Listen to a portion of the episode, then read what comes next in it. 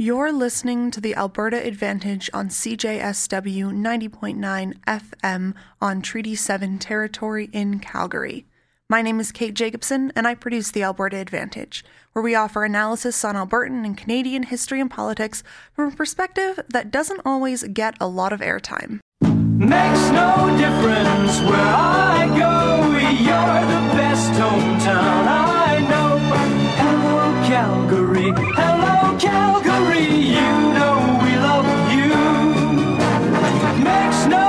No difference where I go, you're the best hometown I know. Hello, Calgary. Hello, Calgary. You know we love you. Hello, and welcome to the Alberta Advantage. My name is Kate Jacobson, and I am joined in studio today by fellow Team Advantage member Joel. Hello, hello. We are joined today over the phone by Nick Driedger, who is the author of a recent piece entitled The Ugly Reality of Unions Under Social Democracy, published online at Organizing Work. You can check it out at organizing.work. Nick, thank you for joining us here on the podcast. Hi, thank you. So, we were very interested to read your piece and speak to you because it discusses many of the internal dynamics we saw play out in the Alberta NDP government, which is a favorite, uh, just dead horse to beat of this podcast. So we're pretty thrilled to have you on today. And the way your piece begins is by explaining the relationship between the NDP and the Alberta Federation of Labor. Could you talk a little bit about what the AFL is and what its role is in the new Democratic Party of Alberta? So the Alberta Federation of Labor is what's called the House of Labor. So oh, in in Canadian kind of the Canadian labor scene, the House of Labor is basically the labor central body that's all of the unions get together, and then all of these unions together form an association that then becomes the sort of official voice of labor. Now, there's a whole political history to that. Unions used to be very politically diverse, and who the House of Labor actually was was pretty contested. But, you know, the last several decades, it's been the Alberta Federation of Labor and then the Canada Labor Congress that kind of speak as a hegemonic voice of labor. So, what the the relationship between the NDP and labor is is that it's not just that labor unions are supportive of uh, of the NDP, like say with Bernie Sanders, but that they're an institutional part of the New Democratic Party. As in, in the Constitution, labor is allotted special rights and has seats on certain committees, including the key decision making committees of the organization, and so the the relationship then is is one of a, of a deep institutional connection between these two organizations.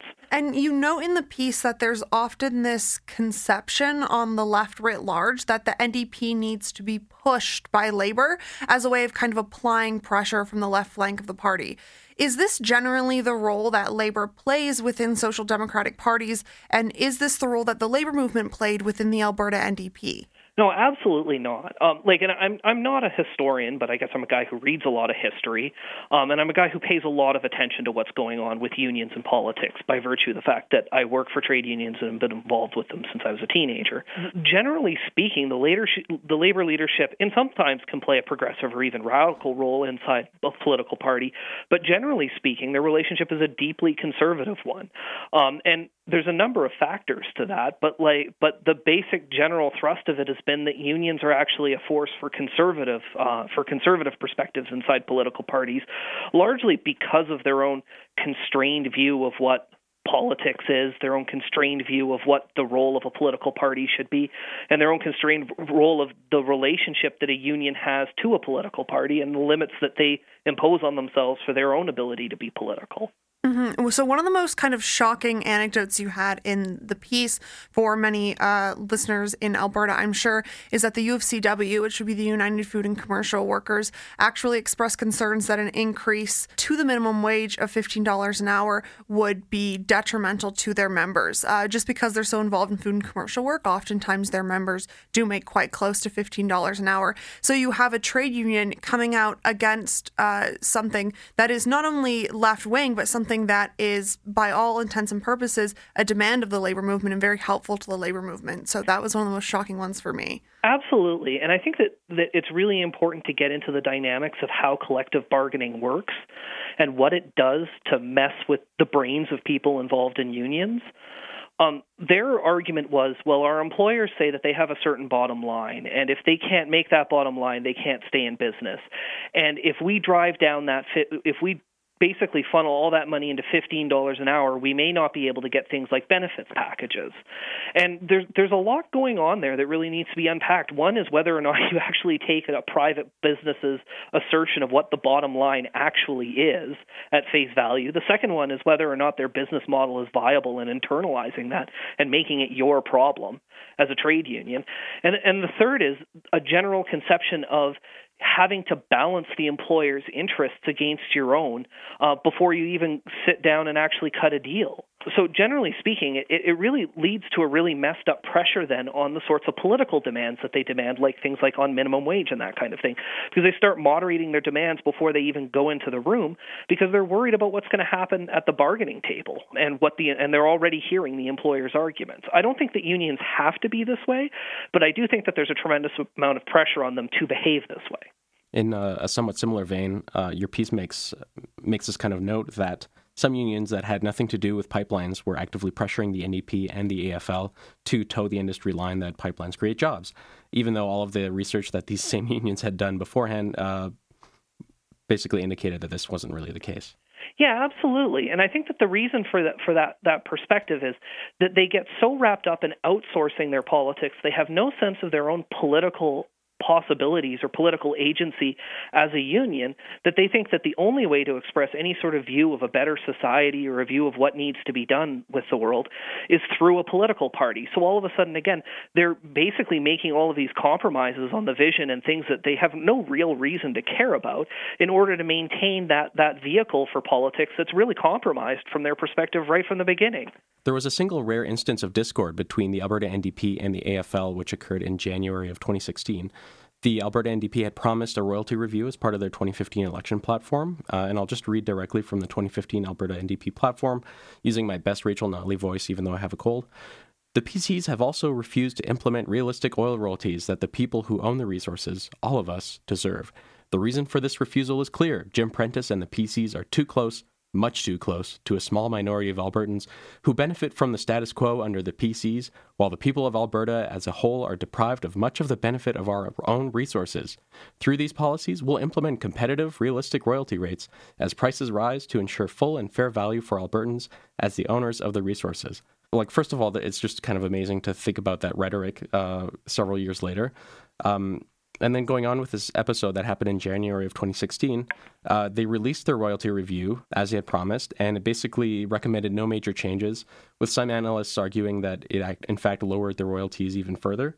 Um, and this is def- despite the fact that Alberta has some of the lowest, lowest royalty rates in the world. Saudi Arabia captures 85% of its oil and gas profits, Norway captures 78%, China captures, captures 64%, Australia captures 58%, and Canada captures 33%. So, all of this is the setup um, for this report coming out. The AFL's president, Gil McGowan, calls it a profound political mistake, saying it's an example of the government being captured by industry. This is a major accusation that would usually deserve some sort of follow up. Uh, why was this the last time we heard a critical word from the AFL about Alberta's NDP government? I mean, people panic, right? Like you heard it over the last two or three years of that government uh, that government in power, where basically every sort of contingency, any possible outcome was weighed against, well, what if the UCP gets in? And as a result, this filters into the trade union leadership, who again feel that the only way that they can make political demands, the only way they can espouse any sort of politics or assert any kind of control over their members' where their members can control any eh, control anything over their lives, is in the electoral sphere.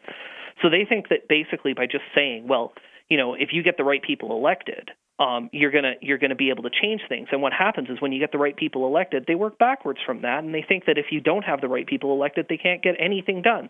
So these union leaders then go into a full panic as soon as the government the government is criticized by unions, which is on honest to God on uh, like in their own words, they they think the unions should be there to pressure them from the left. They complained also. Many people inside the government complained at many times that they wanted the trade unions to push them. But the problem is that when the trade unions pushed them, it was always, oh, no, not like that. So one would think that with an NDP government in power, which is theoretically worker friendly, unions, particularly public sector unions, would mobilize their members and push for really aggressive bargaining when anything was up for renegotiation. And I was wondering if you could talk a little bit about what we saw from unions, particularly in the public sector, while the NDP was in power, because you outlined basically three kind of discrete tactics that were used by the NDP to deal with public sector unions that they negotiated with during their time in government. Absolutely. So these three tactics were basically part of an overall strategy. And the first tactic was to basically cut a deal on the political level with the trade union leadership that was most friendly to them.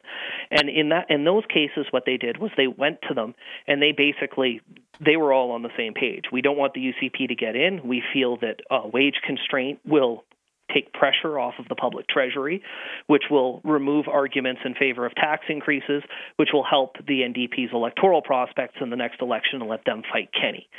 So, so that was the first one where they basically suppressed their own wages and moderated their own demands in order to keep the NDP in power because they felt that that was the best way to do it. Um, and that bit off a, a, significant chunk of the trade unions. So, right there, you've got them kind of removed from the game.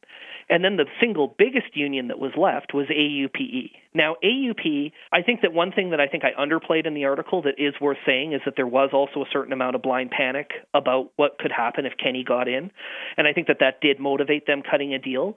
But them also co opting Kevin Davediuk was, was a huge, huge coup for the government. And actually, like, a pretty slimy move. What they did was they basically hired the chief negotiator of the single biggest union and some of the biggest bargaining units in the public sector in the province. And this guy had all the state secrets. He knew exactly what their capacity was to run a strike. It basically meant that AUPE A could couldn't even pretend to bluff at the table, and B they knew exactly how a strike would play out and basically what their playbook would be because they had their chief negotiator in their pocket. So that obviously put AUPE in a very compromised position. Now, the third was with the faculty associations. Now, these are a very small piece of the pie. Um, and generally, what um, strategists on the employer side will do is they'll try and bite off a big chunk and then move to smaller and smaller units. So it's not surprising that the most hardball stuff happened with the smallest units that were basically outliers because basically they had the full weight of all the settlements prior to that working against them. So what they had then was the was the faculty associations were isolated, and then what they did was they simply told the faculty associations, well, we're going to be changing the legislation to put you guys under strike lockout. Now you got to keep in mind this is not standard traditional trade union militants. These are people who are university professors and teaching staff, and on top of that, all of their uh, all of their contracts for, for, the longest time, 40 years in fact, had been settled by arbitration. Um, so they had no culture of striking, they had no time to get ready for striking, and all of that. And when these fa- faculty associations went to the government and said, "We need a transition period in order to prepare our members for this. We need to be able to develop our own savings on our own strike funds. We need to be able to even just develop the bylaws to govern a strike, let alone discuss with our members the possibility of a strike, let alone have our members personally financially." prepared for a strike. Mm-hmm. We need all of these things lined up before we can strike. You can't just change it on a moment's notice like that. And in a, in meetings with the ministry and meetings with Marlin Schmidt himself, we were assured, no, no, no, there will be a transition period. You guys will will have an opportunity to uh, to get ready and to be prepared for this and to prepare your members for it. So ultimately, though, the way the legislation happened was it was passed very quickly, and then it wasn't it wasn't even that there wasn't a transition period. They made the legislation to allow strikes and lockouts retroactive to the bill being tabled, which meant bargaining had already been in place and already going, and they simply changed the rules legislatively in the middle of bargaining. And obviously, a lot of these faculty associations just simply weren't ready for it. Uh, they didn't have the culture, they didn't have the infrastructure, and they didn't have the means to mount a strike. And it meant that they, well, a lot of them really took a walloping at the bargaining table th- those three things, moving from the biggest units and being kind of friendly and cutting a deal on a political level, then you move to the middle levels, and there's a little bit of kind of what you almost call palace intrigue, and you can kind of pull a fast one on them, and then you move down to the smaller units and you really hammer them. Like this is not a collaborative labor relations regime. This is not you know what they picture, what, what you picture when you think of an, even a social democratic government. This was actually very calculated hardball that was designed to constrain wages. And David Shepard's quote in in, uh, in regards to that is really really instructive in that he said, "Arbitration leads to higher salaries. We need to constrain salaries, so we did what we needed to do to constrain salaries so that." And there was a line that I didn't quote in the paper in the article, but uh, where he says something like um, something like more responsible contracts, as if the contracts they'd signed were not freely freely negotiated by both parties, and all of that, but rather that they were irresponsible contracts that were signed. One of the things that is so detrimental about what happened with uh, all of the relationships between the NDP and the public sector unions that you've outlined is that bargaining is such a massive opportunity for trade unions. It is the time when your members are most likely to listen to you, when they are most tuned into what you have to say, when you most have the ability to move members in uh, the way that union leadership might want members to be moving. And they basically completely foreclosed on the opportunity to do it. Like bargaining is the best time you have to politically educate your members and to get them involved in the union. And basically, the NDP government took that ability away from public sector unions in Alberta. Well, exactly. And I think that it actually speaks to Rachel Notley's background as a labor lawyer and a labor relations officer, like a labor relations specialist for unions like UNA. Um, I think it really speaks to that sensibility that they do not consider strikes political in any sort of positive sense. They don't see it as something that draws proper lines in society where it illustrates actually how unjust our system is and it illustrates what's wrong. They see it as only a liability that needs to be managed. And so, so from her perspective, avoiding these kinds of strikes, and from the general perspective of the NDP as a whole, you don't want to put it all on Notley, but like you generally don't want these strikes. They're things that need to be avoided. Whereas I think that you're absolutely right that mobilizing the members in the public sector, and I'm speaking as a guy who lives in a rural community of 3,000 people.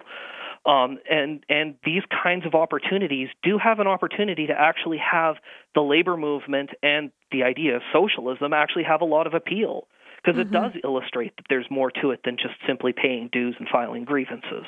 Particularly for a party that was lacking a lot of the kind of on the ground infrastructure in a lot of places in Alberta when it came into government, it seems like it could have been a great opportunity to try to develop those ties and those links amongst uh, people that might be highly sympathetic to their cause. And Absolutely. do that type of political education. Like, there is no better place to do political education on a picket line when people are actually living trade union values and kind of living with the consequences of their politics. Like, it is an immense opportunity.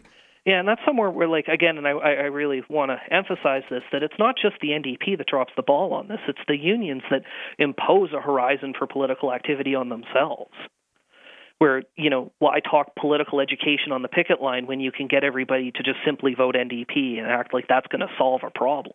So the the price of oil uh, had started to drop in 2014, and layoffs and anxiety about people's livelihoods are um, part of what got the NDP elected in in May 2015. Um, during the election period, you also had contrast uh, kind of created between Notley on the one side and PC-backed CEOs on the other. However, once elected, uh, you write, the NDP did what any employer would do in a time of economic downturn. They used the opportunity to lower the costs of, uh, to the government treasury by bargaining wage freezes, which are effectively wage cuts when inflation is taken into account. How do you think this strategy contributed to the NDP's prospects in, in April of this year? I mean, the simple fact is that nobody votes for the NDP in Alberta to simply manage things as they always have been. The whole point was that they were supposed to be something different. And they were supposed to actually basically fight for the little guy, for lack of a better term. And when the NDP failed to do that, when the NDP simply became another cautious machine. They definitely managed some of the outrage and some of the, the blistering attacks from some quarters, but the simple fact is that the most enthusiastic supporters, the people who genuinely thought it was a difference, they stayed home. There was no reason to there was no reason to think. There's a lot of people in our society who are very upset, and they're very justifiably upset. The oil companies are happy to replace them with robots and lay them off and simply shuffle them out the door. Public sector employers are no better, and the simple fact is that if you don't give people uh, a clear plan and a clear idea on how you're fighting for their interests, they're not going to stick their neck out by voting for you or even bother lifting a finger. They're just going to simply stay home, or worse, they'll vote for someone who's basically a con man promising easy answers like Jason Kenney. I can't express how much I love hearing that. We agree a lot. We're just Yeah. not very happy about it. And I mean, like, this is my life. I live in a rural community. This is the community I grew up in. I lived in Edmonton for a little while, but I'm a small town guy. And I don't think that this place is irredeemably reactionary. There are definitely very organized right wing forces in this place, but numerically, I think the progressives are there. They're just scattered and don't quite have their act together in the same way as the business interests do. And the simple fact is that this is we're not behind enemy lines. This is the front lines, and there's important fights here. But even when they were in government, and even now, to get anybody from the mainstream big institutional like parties like the NDP or the unions to really pay attention here, um, it's really difficult. The only exception is AUPE sometimes. They'll pay attention Uh, because they have a lot of members here. But generally speaking, rural Alberta is a write off, and it's a real mistake and a liability. So, the Alberta NDP made changes to the Alberta Labor Relations Code in 2017. These changes included things like first contract arbitration, card check certification, automatic dues checkoff being required in collective agreements, and increased access by union organizers to remote work sites, among other changes. What, in your opinion, was the goal of these changes?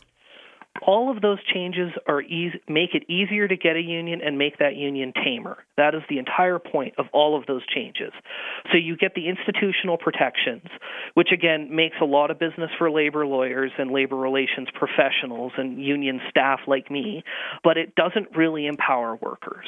The actual laws that would actually empower workers to take action, things like anti scab legislation or a ban on double breasting, which is setting up another business um, parallel to your own business to move production to in order to avoid a union. Those sorts of things are perfectly legal still and, and were never challenged under the NDP. Um, so basically, I think that, that, that the general ethic of the NDP was to make unions more legalistic and less of a social movement.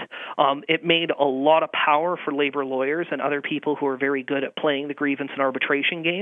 Um, it really didn't actually give workers much power at all. Could you talk a little bit about anti scab legislation and legislation to address double breasting? Why the labor movement would want those things, and why do you think the NDP refused to make those changes?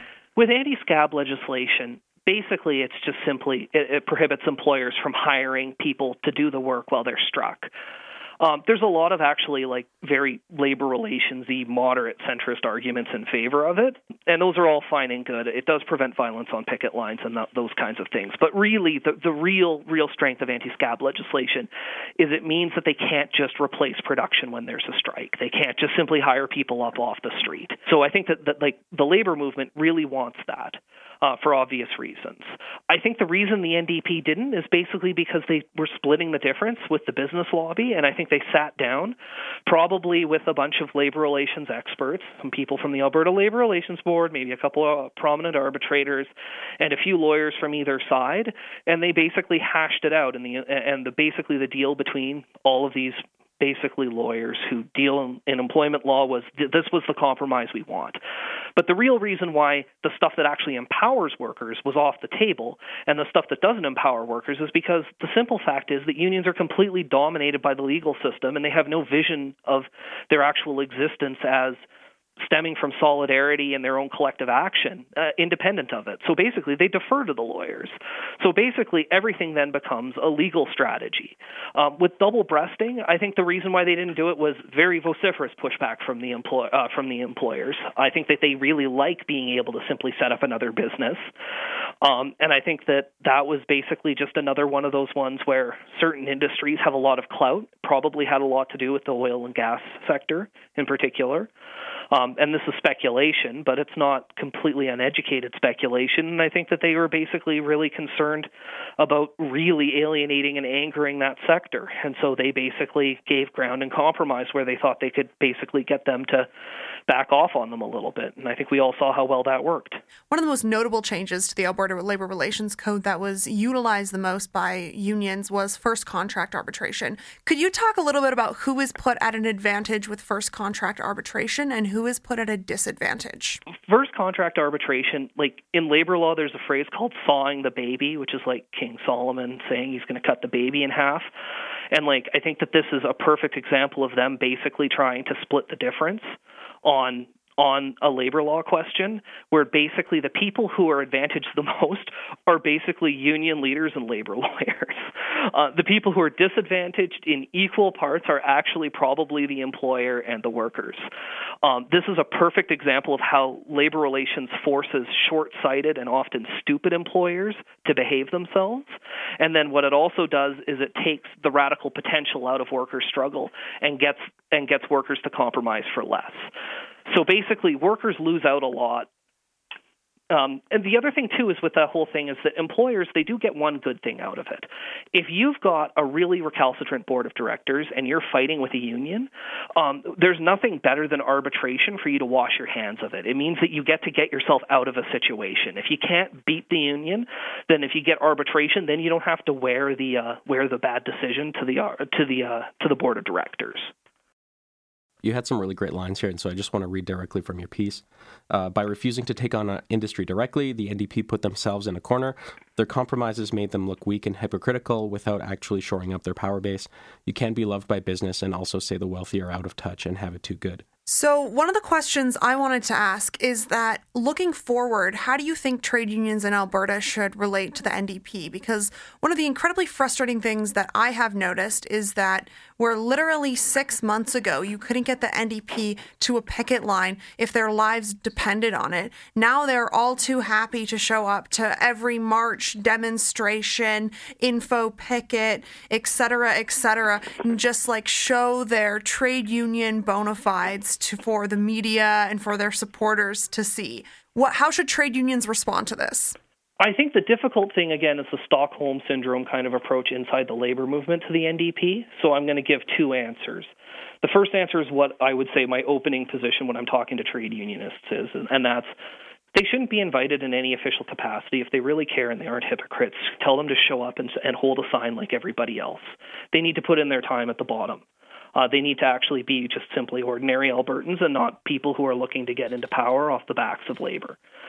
Second, if they are to speak, and they are to show up in any official capacity and are to address crowds, we hand them speaking notes and we tell them what they're going to say. If they really are here to be the voice of labor in Parliament or the legislature, uh, then the simple fact is that they need to subordinate their message to ours. Um, they need to be there to uh, say what we have to say, uh, not simply to make a pitch for us to vote for them again when it clearly went so badly last time. I think that like the stuff I just really want to drive home is that like unions can't count on political parties to handle handle politics for for them. They're perfectly capable of being political in their own right. I think that often when they have to confront these questions directly themselves, there's a lot fewer moving pieces and it's a lot clearer and a lot starker. And I think that it gives them, I think, better positions come out of that than when they just simply try and get the NDP to do things for them. That reminds me of one of the other things that I really enjoyed in this article was you mentioned that sometimes labor leaders like to think that their power derives from having a constituency that they can like call up, like being able to say like I'm the president of X union. I'm speaking on behalf of however many tens of thousands of members in Alberta. But in reality, you argue the power of the labor movement comes from actually being able to mobilize and organize those members to take action on their own behalf and on behalf of their class. Nobody outside the labor movement listens to a labor leader by virtue of their membership. Yeah. Uh, nobody cares what a union leader actually has to say just simply by virtue of the fact that they, in some formal sense, represent 100,000 workers. The only time anybody listens to labor is when they think that labor is actually going to cause them an imminent problem uh, and where it's going to start costing a lot of people with money a lot of money. Um, until then, the simple fact is that union leaders are mostly there outside of that to try and just simply sell things to their union members for them, uh, particularly politicians. So if people want want to find out more about your work or about work in a similar vein, where can they go and find that? Uh, I highly recommend you check out Organizing Work. There's also three podcasts on there called the Wobcasts that I think kind of spell out a little bit more of a theoretical framework of how some of us in the IWW approach trade unions. Um, and I think that there's some interesting stuff in there, but I, I, really can't boost organizing work enough. I think it's a great resource. Awesome. Uh, thank you so much for coming on the podcast with us, Nick. We really appreciate it. Hey, no problem, Kate. And thanks, Joel. Thanks for listening. If you like what you heard, you can hear a longer version of this episode and many more on albertaadvantagepod.com. So long, Calgary. Makes no difference where I go, you're the best hometown. I-